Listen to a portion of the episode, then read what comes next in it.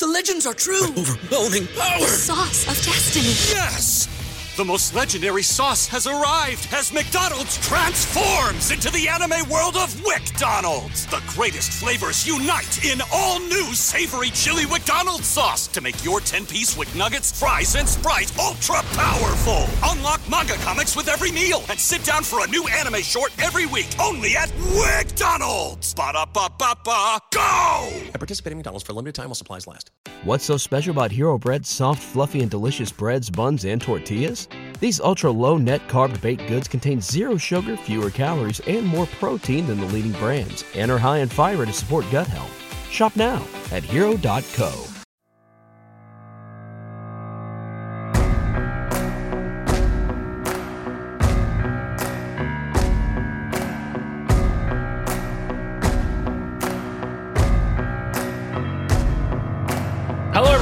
Happy 100 days until the NFL season.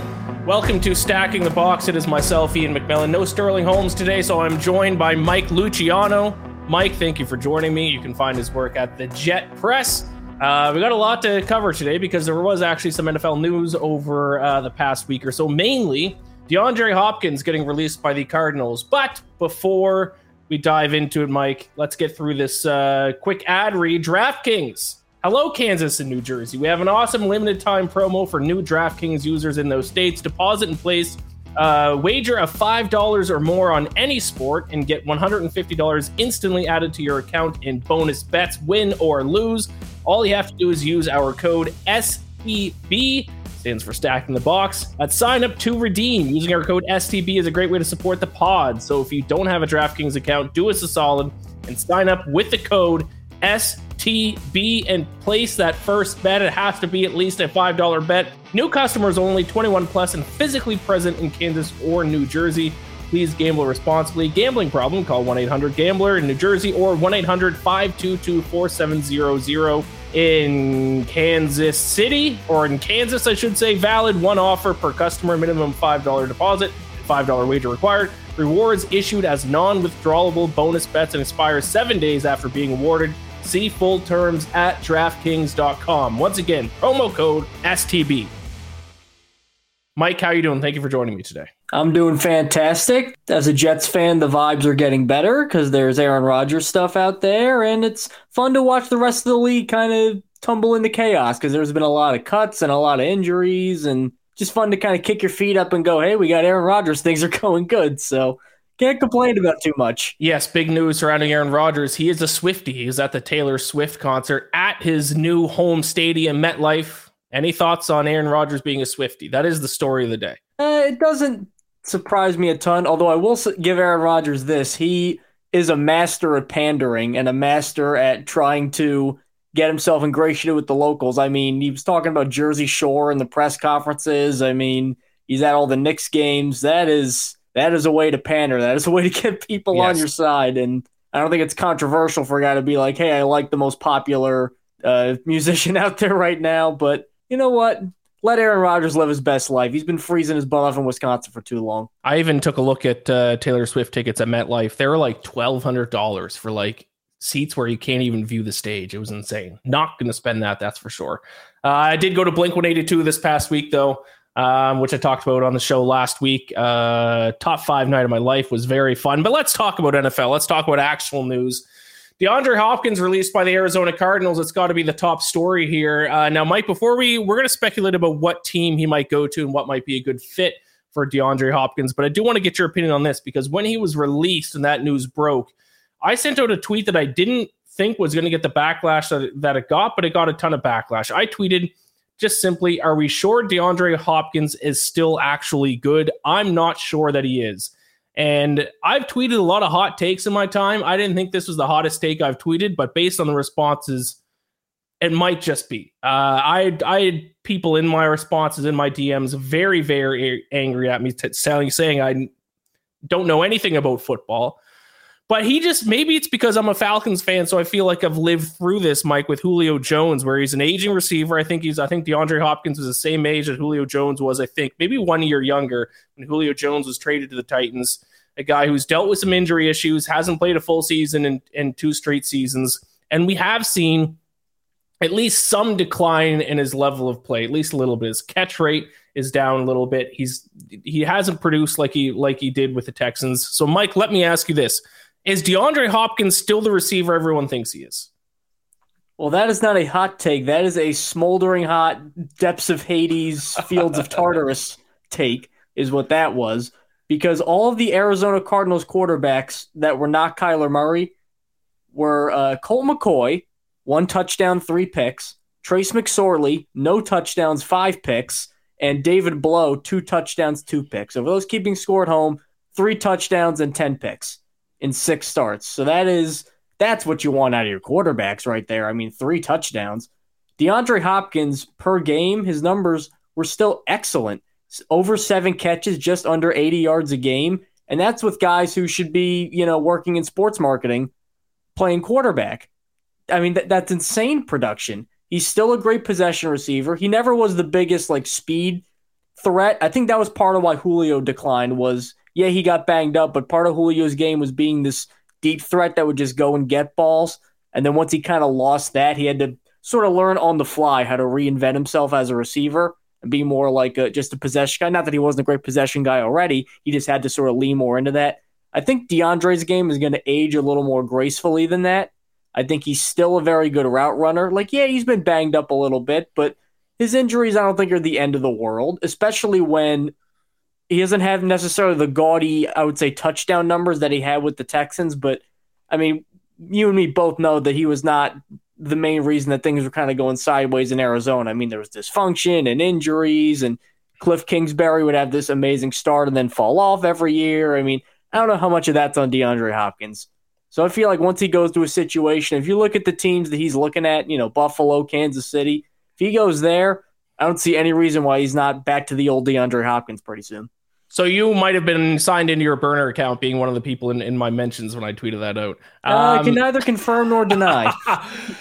don't, don't, I mean yes his his per game numbers are still very strong but also he was getting a ton of targets i mean the one that the one area that does kind of concern me well two injuries because he has dealt with injuries i know he was suspended last year at the start of the season but he still missed the last two games uh, due to injury now how much to be fair i mean last two games for a team that was you know, almost in last place, maybe you just said, listen, I'm kind of banged up. I'm just going to sit out. Maybe if they're in the playoff hunt, maybe he wouldn't have sat out those games. But still, that's what the Cardinals are accusing him of too. They're saying that he was healthy and he just didn't want to play. So, right, okay, so that Which is I possible, get. but still.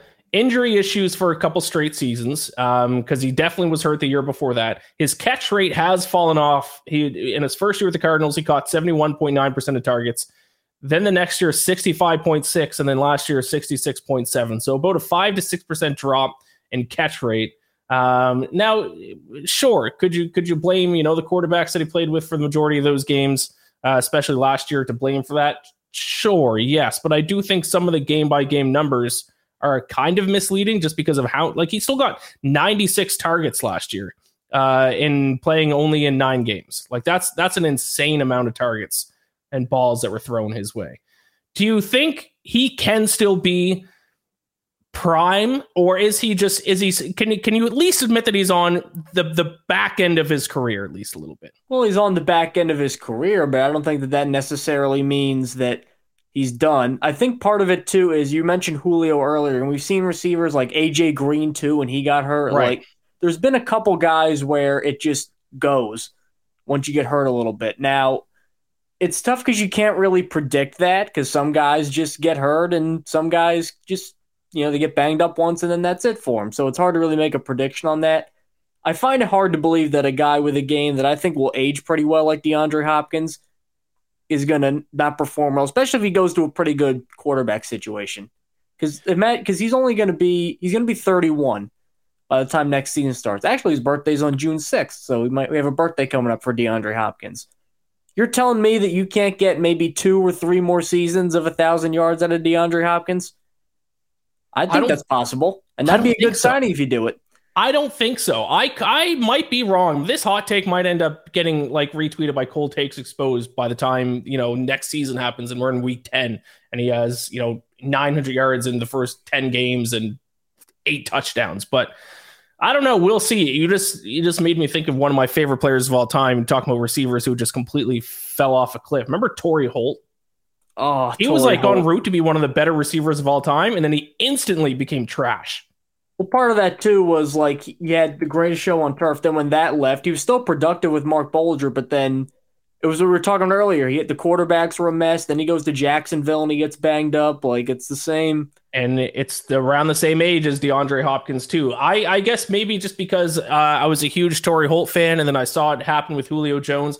And I'm not going to say that DeAndre Hopkins is obviously is all of a sudden going to be you know a bad receiver or not productive, but it's just I'm not like if I was a fan of a team that might get DeAndre Hopkins, obviously he's not coming to Atlanta. Like I wouldn't be as hyped if my team signed him than I think some people are. Like I think if a team can sign him like the Bills or the Chiefs um, or the Ravens, then they're going to be like, oh, we're going to win the Super Bowl now. We have DeAndre Hopkins. This is going to be sweet. I think he can probably he'll, probably have a solid year, but I, I don't think he's he's the game changer he once was. Well, I just think part of that is playing in Arizona, and a lot of times where I mean, he had the one year where they went to the playoffs, but we really didn't get to see him in a lot of opportunities where he could have been like a game changer for a postseason team. So I think a lot of that is you know you don't really know, and of course there's the I think you've you've sort of indirectly hinted at this where there's that thing of well, how much of his production is just he's the one offensive player who works on a crappy team, so they throw the ball to him all the time, and how much of it is he's still a really productive player. And I think going to a team with a better quarterback situation, I think we could finally answer that once and for all. Now, this is where I need to criticize DeAndre a little bit because all the reports came out saying that he wants a huge long term deal Right. after getting cut by the Cardinals. Honestly, I think the best thing for him right now is go to a team like the Bills, the Chiefs, maybe even the Jets if they decide to cut Corey Davis and free up some cap space, and just do almost like a one year prove it deal.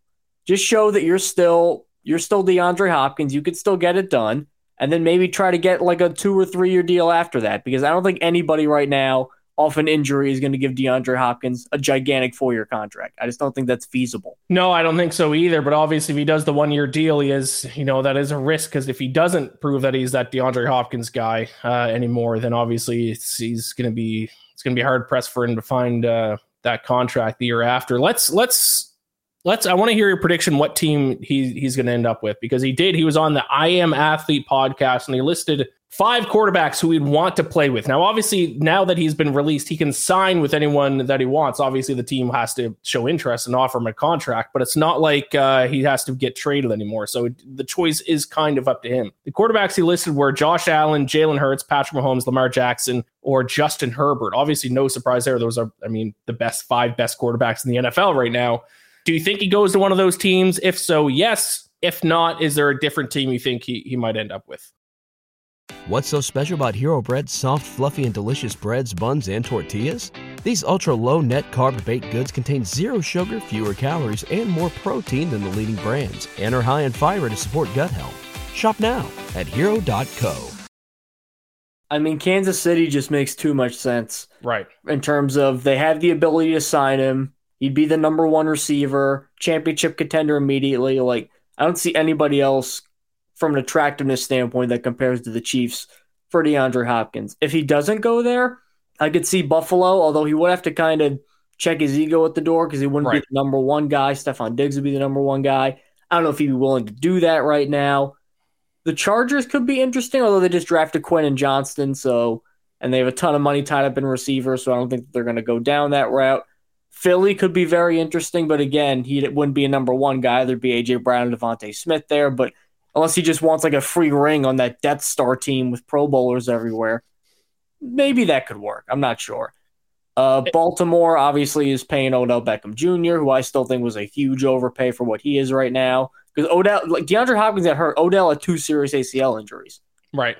So I think that if they didn't sign Odell and kind of bided their time, I think they would have been in a better position for Hopkins. Like there's other teams that could work, but if I'm DeAndre Hopkins, I'm going to the Chiefs. I just don't see anyone who has that combination of I can help you get a ring, you can still produce for us like in a number one role, and we can pay you. That's the trifecta. Yeah, I agree. I think the Chiefs make too much sense. I wrote an article on Fansided last week. I think it was on Friday, the day that the news broke. Um, three teams whose Super Bowl odds would improve if they signed DeAndre Hopkins. I put the Chiefs, the Bills, and the Ravens.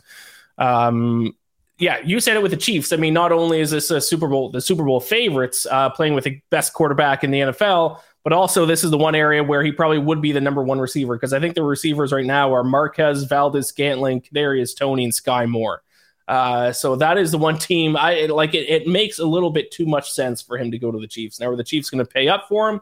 I don't know. We'll see. And then I couldn't agree with you more about the Bills. Uh, I think that's an obvious landing with spot for him as well, but he would have to kind of check his ego at the door a little bit because Stefon Diggs is the number one guy, but they do need a number two option.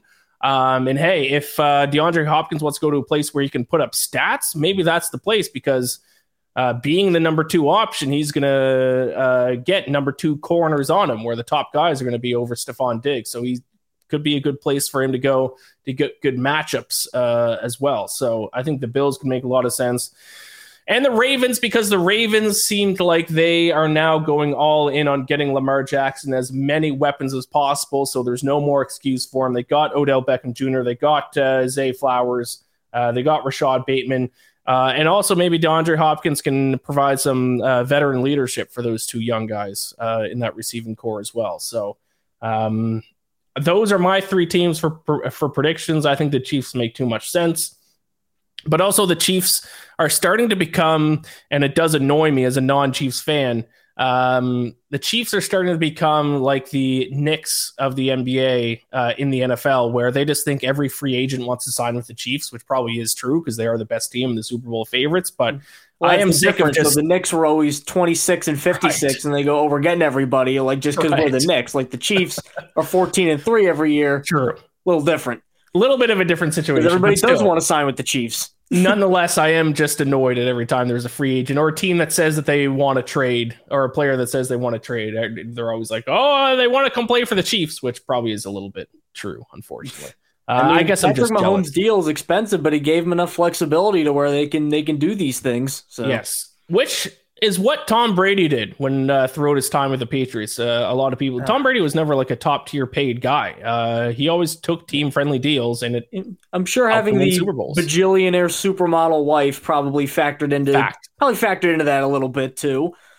That is very true. Um, all right. Unless you have any final thoughts on DeAndre Hopkins, I think we pretty much covered it there. We can move on because uh, there are a couple uh, other news stories. This one was interesting. Jimmy G, some uh, information has come out about him, Jimmy Garoppolo, who signed with the Raiders uh, in the offseason, failed his physical. And now that they have uh, an actual copy of the contract, there's a clause in it that people weren't aware of before where he has to pass a physical um, because of his foot, his foot that he hurt last year, and he ended up, I believe, getting surgery right after he signed uh, the contract. If he doesn't pass a physical by the start of the NFL season, the Raiders can release him um, and not lose any money. Just completely null, uh, null and void his entire contract. Um, they moved. He had a, originally was going to sign a signing bonus, but that signing bonus has now just been absorbed into um, the base salary for 2023. So he got he got no signing bonus, and if he can't pass a physical by the start of the NFL season, they can just release him, just and not pay up at all, uh, which is very interesting. Any thoughts on this about Jimmy Garoppolo? Are we going to see him in a Raiders uniform this year?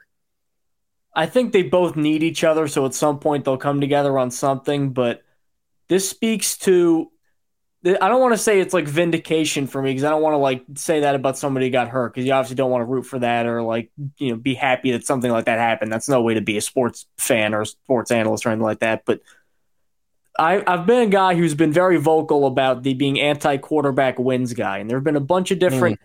avatars I've railed against, and Jimmy Garoppolo I think was at the the apex of this because if you look at his numbers, forty and seventeen as a starting quarterback, and the passer rating was good, but then you watch the games and there's Kyle Shanahan and everybody's a Pro Bowler on offense and it's the perfect scheme and Garoppolo could basically on, on autopilot win some of these games. I mean, that's what Brock Purdy did. I think Brock Purdy is probably better than Jimmy Garoppolo for large ports, large portions of last year.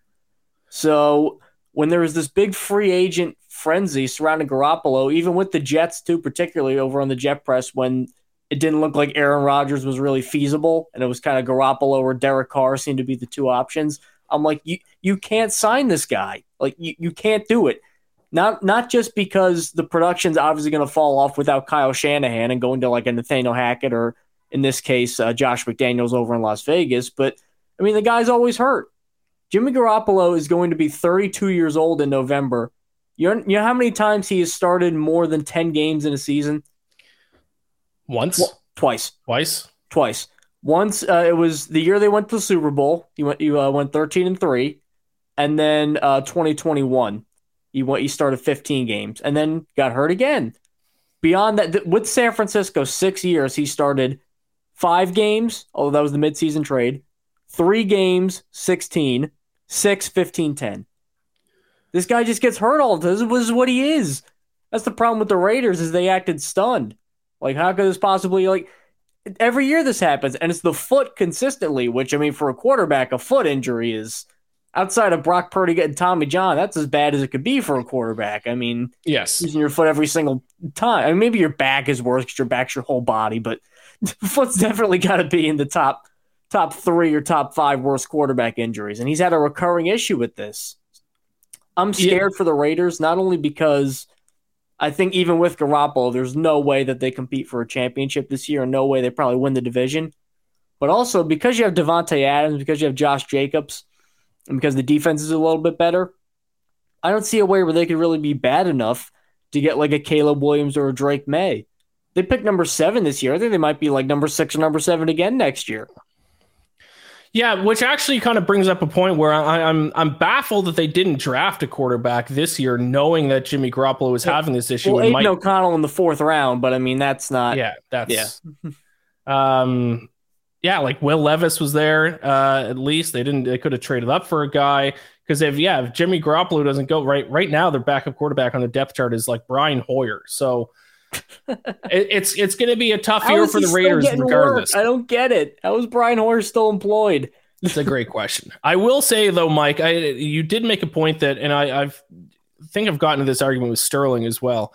Um, the the narrative that like any quarterback could succeed on the 49ers, I don't necessarily buy that. I don't think there is a system that exists where just every quarterback who plays for it can put up good numbers and lead them to a Super Bowl. Quarterback, I don't care what system it's in. Even back in the day when you ran the ball 80% of the time, you still needed a good quarterback. Like it it's very rare for a bad quarterback to win a Super Bowl or get to a Super Bowl. There are some instances instances of it, like Trent Dilfer with the Ravens, but still. Or Jimmy Garoppolo.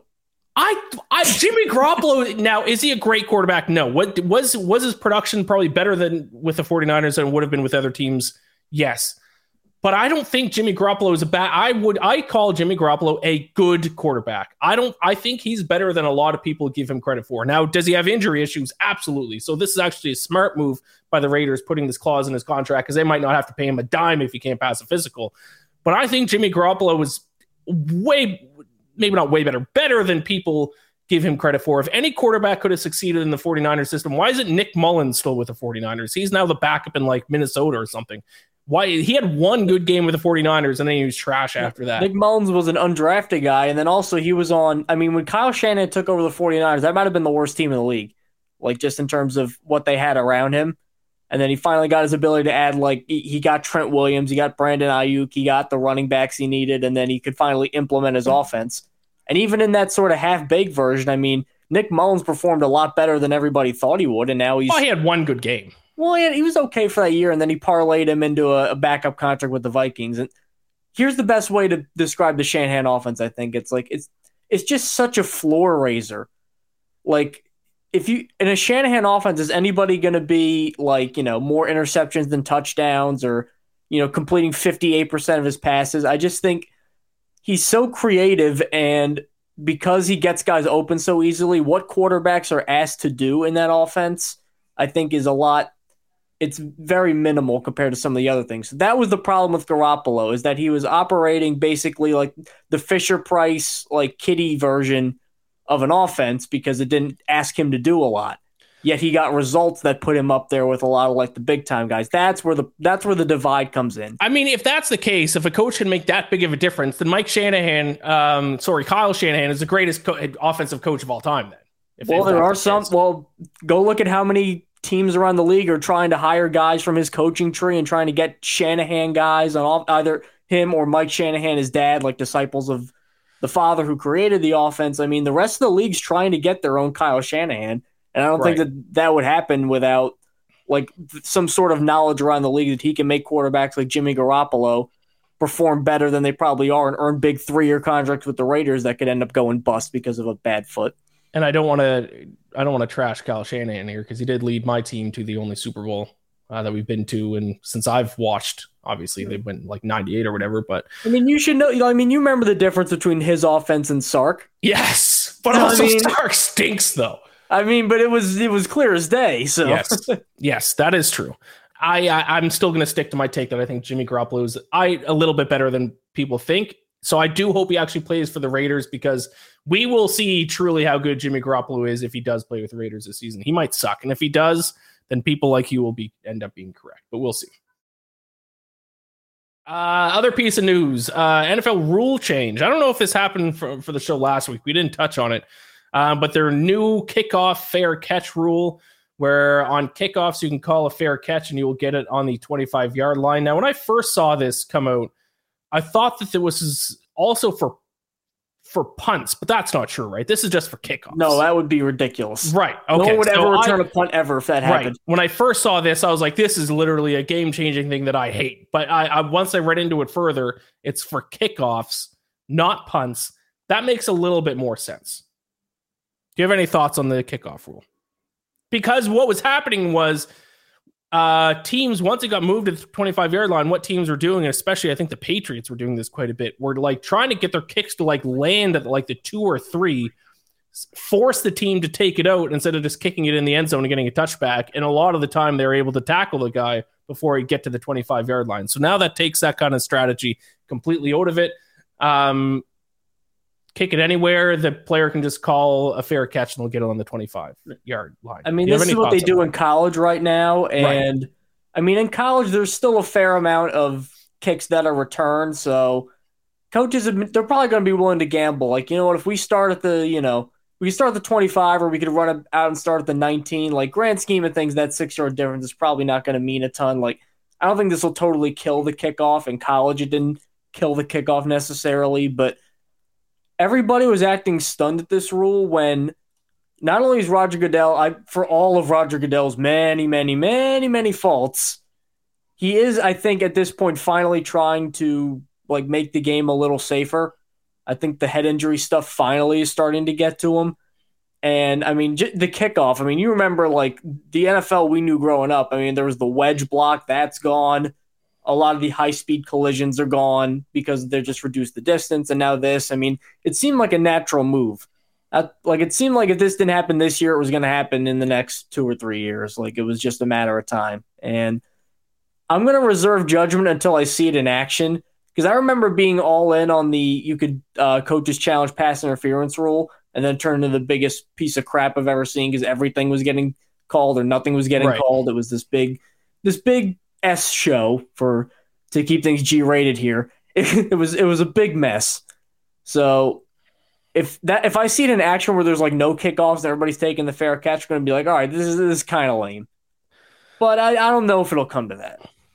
Yeah, I, I think what they should do is go to the XFL way that the XFL was doing it this past uh, XFL season. Now they're not going to because then they have to admit the XFL did something right. But I really like that one where it's more of a wasn't as big of a runoff when teams were colliding with each other, and there were even a couple of, of returns for touchdowns. Yeah, that was great. Yes, uh, I think that's the best way to do it. But I agree, there is there whether it's the rule that they just implemented or the XFL, they do have to change it because I I played college football in Canada. Um, and I was third string running back. So I was the, basically a special teams guy, and I hated playing kickoff and kick return because, and Canada still does it this way. Canada doesn't have any of these fair catch rules, so it's a full on kickoff every time, especially with how long the field is. It's returned every time. Um, it's literally just a, a 50 yard sprint. If you're on kickoff, you're just sprinting 50 yards, and if you have to hit the wedge, you just have to hit a group of three guys as fast as possible on a 50 yard sprint. And if you're on kick return, then you have to do the opposite and try to just stand in the way. And I like that. got more get injuries. outlawing. I got more injuries in playing kickoff and kick return than than playing running back. So uh, I am in favor of these rule changes because being that guy on either end sucks.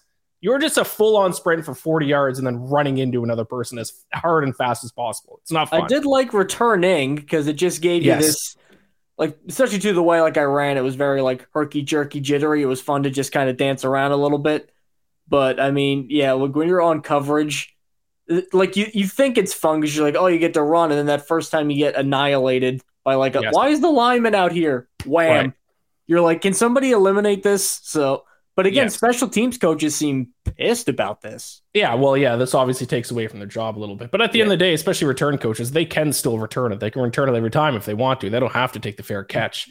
That's why I like Keisean Nixon on the Packers, who said, I've, I've never fair caught anything. If you look at the numbers on all his returns, he has never fair caught anything. There you go. So I mean, I mean, he's let things go into the end zone for touchbacks, but he's never fair caught anything. I'm like, you know what? I like this dude. All right, I like it. Um, and then we are going to do some into the future stuff, but really quick because there is 100 days until the NFL season. Uh, what's your prediction for your Jets record? What's the Jets record? We're 100 days out. I want a 100 days out prediction. Eleven and six. 11 and six. 11 and six.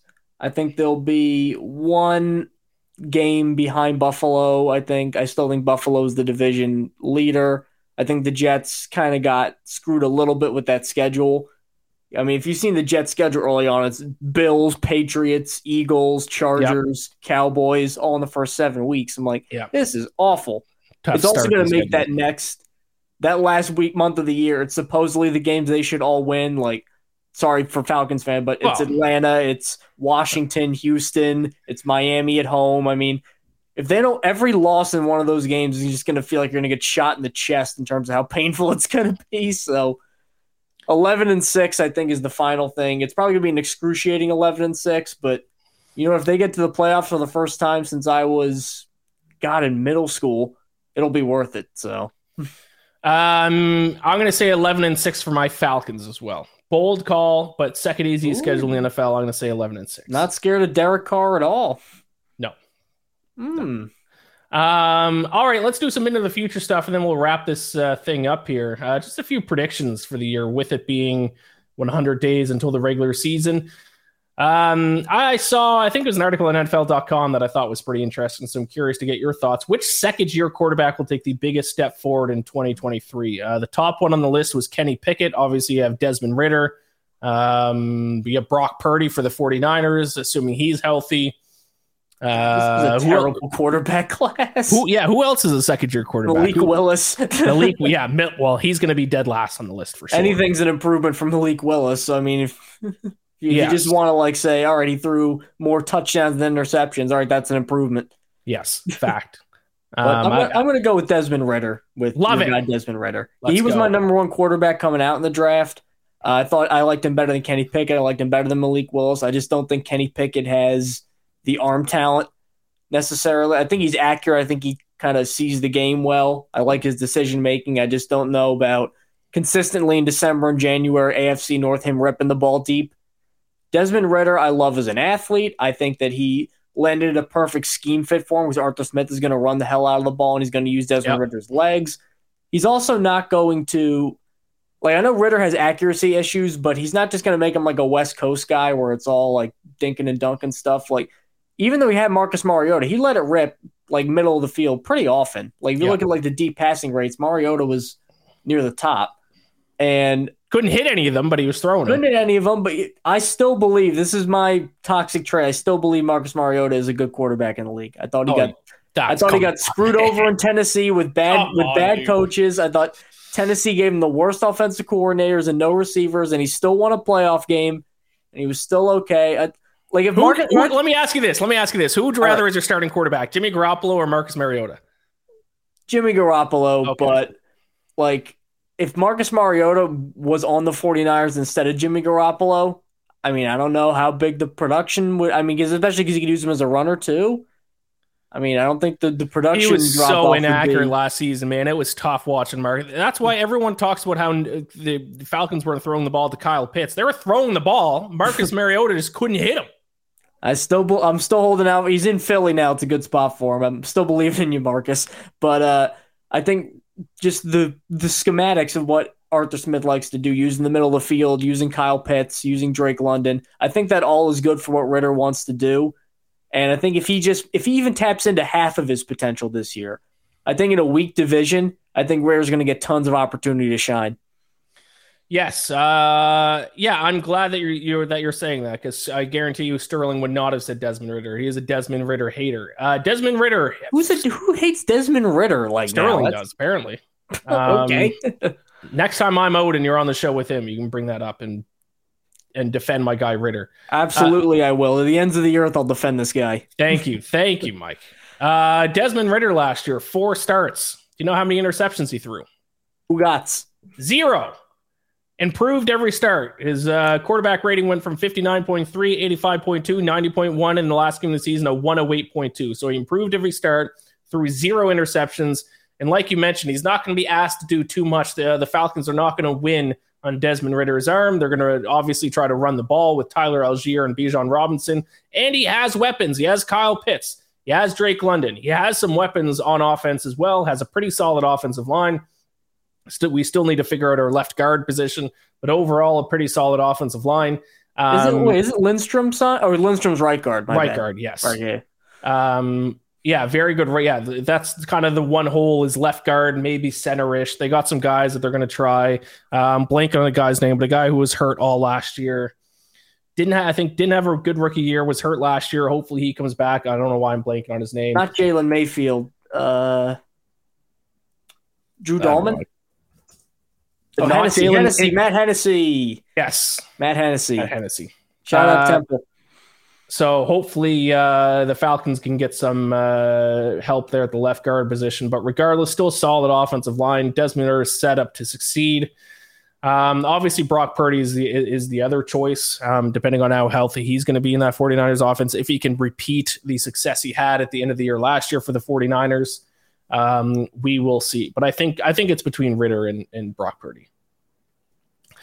Um, all right, let's. Uh, what about comeback player of the year? Interesting one. Now, obviously, I'm a betting guy. When you look at the betting odds, um, the favorite is uh, I can't believe I'm blanking on his name. The Bills guy, who- Damar Hamlin. D- which- Damar Hamlin. Obviously, Damar he's- Hamlin's going to win, but I mean, Yes. deservedly so. right. If he steps on the field, he'll win the award. That- so that's let's a let's win. let's take Damar Hamlin over to the mix. Uh, let's just talk about a player. Maybe yeah, maybe hurt, maybe just didn't produce last year. Outside of Damar Hamlin, who would you pick to win comeback player of the year? It's got to be Trey Lance for me. And I think that even though there's the Brock Purdy thing, I know he's banged up, that the 49ers are not just going to let a number three pick they gave up a bajillion first rounders for just waste away or, or trade him to the you know the Titans or somebody. They're not going to do that. They I know that Lance there's been all these conflicting reports because Trey Lance not only has he been hurt, but he's got this supposedly weird throwing motion that everybody says is a problem, but some people say is not a problem anymore, and we don't know how much he's picking up stuff. It, it, there's so it no nobody has an idea what Trey Lance is going to be because he's just thrown so little. Like this is my favorite stat from last year, which is that uh, because he went to North Dakota State, which was like a run the ball, stop the run kind of team. Tom Right. Brady threw more passes last year than Trey Lance has in high school, college, and the pros combined, which is an insane stat. And it just goes to show how raw this guy is. But if he clicks, which is a big if because there's injuries and everything like that, if he clicks, you're going to get a guy with probably a top five in terms of just how far can I throw the ball arm. It's got to be close to top five in the league. You also get a guy who, although he didn't run his 40 yard dash very fast, he's clearly an above average athlete for the position. You get that. Plus, you get Shanahan scheming guys open short, getting guys like McCaffrey and Brandon Aiyuk a bunch of YAC situations. Trey Lance is no sure thing to succeed, but as we mentioned earlier, there's really no better place to go if you're a quarterback than San Francisco. So if anybody can turn Trey Lance into comeback player of the year, it's Kyle Shanahan. Yeah, if he plays, I I just feel like the 49ers are going to go with Purdy though, if he's healthy. Well, that's the thing. Is, I mean, Purdy's got Tommy John. I mean, that is not Yeah. like for a, a quarterback throwing the ball. That's serious. So I just don't uh, know if Purdy's going to be a week one guy. And I think if Lance is healthy too, you give him it over Sam Darnold. Oh yeah, for sure. So yeah. If, Um, if Shanahan makes Sam Darnold good, he should be in the Hall of Fame while an active coach. yes, I if that if that works out, If- I mean, yeah, if Sam Darnold has to end up playing and he and he has the best year of his career and leads the 49ers to the playoffs, then yes, uh, Hall of Fame immediately. Um, I I have two players' names, but they're kind of the same. Uh, Matt Stafford, Cooper Kupp. Uh, Matt Stafford, even right from the jump last year, didn't look right. What was he was dealing with? An elbow injury. I think he's had injury, and then he also just on the field that offensive line was terrible, so he was getting Yes. murdered every play. Uh, yeah, so I think if Matt Stafford's healthy, and I think reports have come out that he is, and he's got that elbow issue fixed. I mean, he's uh, two years away from from winning a Super Bowl. Like I think him and Cooper Kupp can come back and have another strong year. Cooper Kupp obviously got hurt uh, halfway through the season last year as well. Um, especially Cooper Kupp. This is a guy who had how many catches the year? before? Didn't did he win the Triple Crown the year before? He, uh, catches, yards, and touchdowns. touch. No, he did. Yeah, he did. 145 catches that year, which is insane to Yeah. think about. That's eight and a half a game. Yeah, so come on. If Cooper Kupp's healthy and he has a healthy Matt Stafford throwing him the ball, I'll take Cooper Kupp. Um, so that's my comeback player of the year pick. Dark horse MVP candidate, someone a little bit further down the odds list, not the obvious ones, not Patrick Mahomes, not Josh Allen, not Jalen Hurts. Um, I'll go first for this one. We've talked with the 49ers quite a bit, but I'll go Christian McCaffrey. Now, running backs don't win MVPs anymore. Who was the last one? Adrian Peterson in what, like 07? I don't even think he won that year. I think uh, I think he just won Offensive Player of the Year that year. God, I Okay. gotta check that. Are you bringing it up for me? I got it. I, it. It's gonna be eating at me. Oh, you're right. It was Adrian Peterson, 2012. 2012, so And later than before I that, guessed. uh, I- Ladainian I- Tomlinson, 2006. yeah, so running backs don't win it often. I think if if if there is going to be another running back that is going to win uh, MVP, it's going to be a guy who not only can run the ball but can also catch the ball. And last year, when he got traded to the 49ers in 11 games with them, and really he started 10 times, so really 10 full games with them. Uh, 52 receptions. Uh, this is a guy who might just even get to 100 receptions as a running back. On top of that, um, can run the crap out of the ball as well. 1,100 yards on the ground last year, 741 through the air. Now he's with the 49ers offense for a full season. He didn't have to play for the crappy Panthers for six games like he did last year. So if McCaffrey can produce at the volume that he did for the 49ers, but now do it for full for a full season, I'll say Christian McCaffrey as a dark horse pick to win MVP. Now, like I said, that might not be the most like like if you were to pick one running back, you'd probably say Christian McCaffrey. But with the way that the game has gone and how running backs never win MVP, he's still like fifty to one to win it, even though he's probably the most obvious choice out of all the running backs. So I'm going with McCaffrey. Who do you got for a dark horse MVP? I feel like the NFL should almost do like what hockey does and just have like every position gets a trophy for best at the position kind of thing. Like Yes, was it the Vezina for the goalies and stuff? Like just have like a r- best running back, best receiver because the MVP is pretty much best quarterback. So yes. I think I think I do like McCaffrey out of the running backs. Maybe Derrick Henry if he's healthy could could challenge him just because he's going to get the ball 500 times. Uh, my dark horse pick kind it's kind of a tie between two quarterbacks who impressed last year, and I think if they continue on their sort of uh, tracks, can maybe get some buzz, and that's Trevor Lawrence and Jared Goff Okay. who Trevor Lawrence made the playoffs again, benefit of a weak division, but because of that weak division, which may have three rookies starting uh, week one between Bryce Young, Anthony Richardson, Bryce Young, between C.J. Stroud, Anthony Richardson, and Will Levis at some point, I think he'll eventually overtake Tannehill. I think that Jacksonville is very clearly the favorite in that division. I think that the addition of Calvin Ridley is going to be huge. It's going to be the best receiver he's ever had. I think the defense got slightly better, and you're in year two of Doug Pederson, and we remember what happened the last time Doug Pederson was in his second year as a coach. It went pretty well with Carson Wentz and Nick Foles. So I'm not real. I don't think they're that good yet. I think they're probably a year away. But if Lawrence is the guy that we thought he was, which I mean, last year at the end of it, he was playing like the guy we thought he was. It was the best quarterback in the NFL the second half of the season, I mean, really, he was at just, least. he was just if not number one, he was top that three. comeback. If he Yep. does something like that again, I mean, he might get some buzz. I don't see why not. And then Goff, same sort of thing. Like struggling early on, we're like, what's the plan here? And then last eight games of the year, I mean, he was like the top, he was like the third best quarterback in the league in terms of passer rating and everything like that. Detroit, for the first time in a while, I see is getting favored to win the NFC North. And I don't want to get ahead of it there because I still think the defense needs a, a lot of work. I like the secondary additions that they made, but I think they need time to sort of gel. If the Lions can maybe win like, I don't know, like 11, 12 games, which is a lot, but I mean, Green Bay is going to be a lot worse. Chicago's still going to be bad, and there's no way Minnesota's going to win 13 games again. So I don't, not totally impossible. If the Lions reach those heights and Goff and Ben Johnson just keep cooking, which I think they will, you'd have to consider them.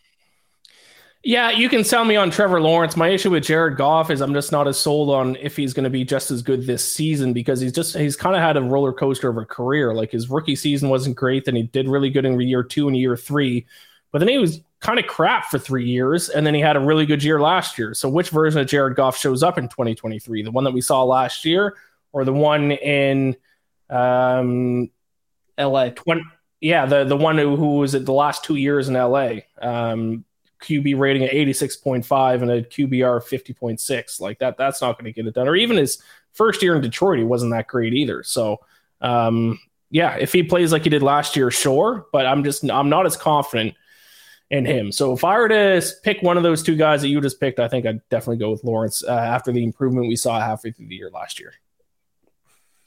All right, let's finish it up with team you're buying low on for 2023. I'm going with the team I already mentioned a little bit when I was talking about Matt Stafford and Cooper Kupp, but the Rams, their defense is bad. Um, Got to be honest about that. But they still have Aaron Donald, and if they can get back a, a healthy Matt Stafford and Cooper Kupp, they're going to score points on offense. So, are they going to be a Super Bowl contender? Probably not. Um, but I wouldn't be surprised if they compete in the NFC West. I'm surprised to see how much uh, people are just writing them off. I think their projected win total is like six and a half or something. Um, so in terms of buying, I mean, this is a team that won the Super Bowl two years ago. Let's not completely write them off. I think last year was a disaster for them. Early in the year, they got bad bounces in a few games late, and then they got a a million injuries, and it was just a disaster of a season from start to finish. I think if they can get back guys back healthy, they can at least get back to being competitive. So, team I'm buying low on is the Rams. I'm going to stay in the division. I'm going to go with the Seahawks because I know the Seahawks made the playoffs, but I don't think people are talking enough about like can the Seahawks be. Everybody knows that Philly's the number one team in the NFC, San Francisco's number two, and then it's just right. this miasma, everything else. Could Seattle be that number three team? I mean, think so. I know obviously the Geno Smith question, like, can Geno Smith do it again? Based on some of the throws I saw last year, that looks sustainable. That didn't look like system quarterback stuff. That looked like precision. That looked like a guy who was improved in command. So if you take that version of Geno Smith, you then look at this offense, which was ninth in the league in scoring, by the way. All they really lost was Rashaad Penny, and then they add Jackson Smith-Njigba and Zach Charbonnet, who I'm a big Zach Charbonnet fan. I'm surprised he went to Seattle because they have Kenneth Walker, but that's a really good one-two punch right there. I think the offense will be pretty good, if not better, because Smith-Njigba was a really good receiver. You then go to their defense. I know everybody, uh, remember on the NFL draft show, everybody was like, really, Devin Witherspoon at five? And I was like, I like Devin Witherspoon at five because that was their big issue last year was they didn't have a secondary. And now you get Devin Witherspoon, Tariq Woolen, Jamal Adams, Quandre Diggs, I mean, that's a pretty loaded back unit, which was the big issue last year. So with Witherspoon and Woolen, you got cornerback locked down. Your two outside cornerbacks locked down for the next like half decade at least. Bobby Wagner's back. I know he's not what he was, but Bobby Wagner just has this gravitas about him, this leadership, and he can still play a pretty good linebacker. I think the pass rush has improved. They're counting on big things from Boye Mafe, obviously, but if guys like that end up really playing well, I don't see why Seattle couldn't make some noise. Yeah, just my issue is that it, it, Geno Smith is kind of the opposite of Trevor Lawrence, where he had a really good first half of the year, but he was not good in the second half of the season. Um, so which version of Geno Geno Smith? A little harsh. I mean, he, I think he was just in, unbelievably good, and then the second half he was just good. I think that's the I think a little too harsh for Geno.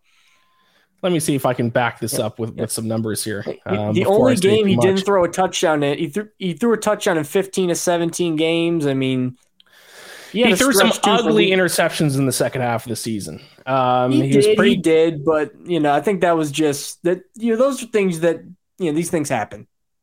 In my opinion. All right. I mean, hey, I, I'm not completely out on Geno Smith, but I I would say of your argument saying the Seahawks could be slotted in that number three team um, would be what version of Geno Smith is going to show up because certainly he was better in the first half of the season than the second half. Maybe he didn't suck in the second half, but um, and also it's not like we have a ton of a, a huge body of work from a successful Geno Smith throughout his career. So um, yeah, if he can play like he did in the first half of the season, or even you know slightly worse than that, still at a very uh, at a good production rate, then yeah, sure, I'd, I'd buy in on the Seahawks. I just I'm just I just don't know the Jets up, but I could even remember during those early Jets years, like when he had Rex Ryan and Marty Mornhinweg was his coordinator, and like even though the stats were bad, like there were throws where you could see that like he had he had something. And I just knew like, all right, somebody it's not gonna be the Jets, somebody's gonna get it out of him. Like, do you know who his top three receivers were his rookie year? It was Jeremy Kerley, David Nelson, and Kellen Winslow Jr., who's in prison for 20 years now. Yeah, it's tough. I mean, that is that's not the environment you want. And then he goes to 2014. Geno Smith's top receivers were Eric Decker before you know mm-hmm. Eric Decker, woohoo, that's the best guy I ever played with. Jace Amaro, Percy Harvin, Jeff Cumberland. I mean, anybody going to be good there? Anybody? Rex your coach? Now he has a very good receiving corps. I just knew I'm so happy for Geno too because I that's maybe part of it too. Is I'm just so happy Seattle found him. I'm so happy he's doing this well because I knew he. I just saw something. I'm like he's a very easy guy to cheer be. for. He's definitely a, he's definitely an easy guy to cheer for. Oh, easily, yeah. I ain't right back. Great quote. Yeah, love it.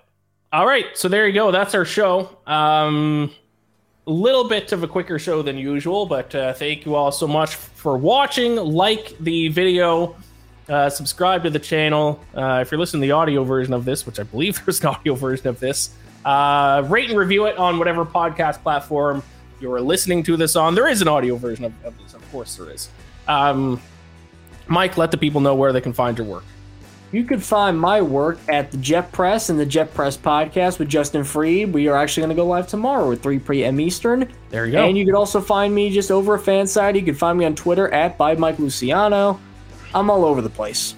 Beautiful. And you can find my work at Fansided and on Twitter at Ian Mac Bets, I A I N M A C Bets. Uh, thank you all so much for watching. We will talk to y'all next week.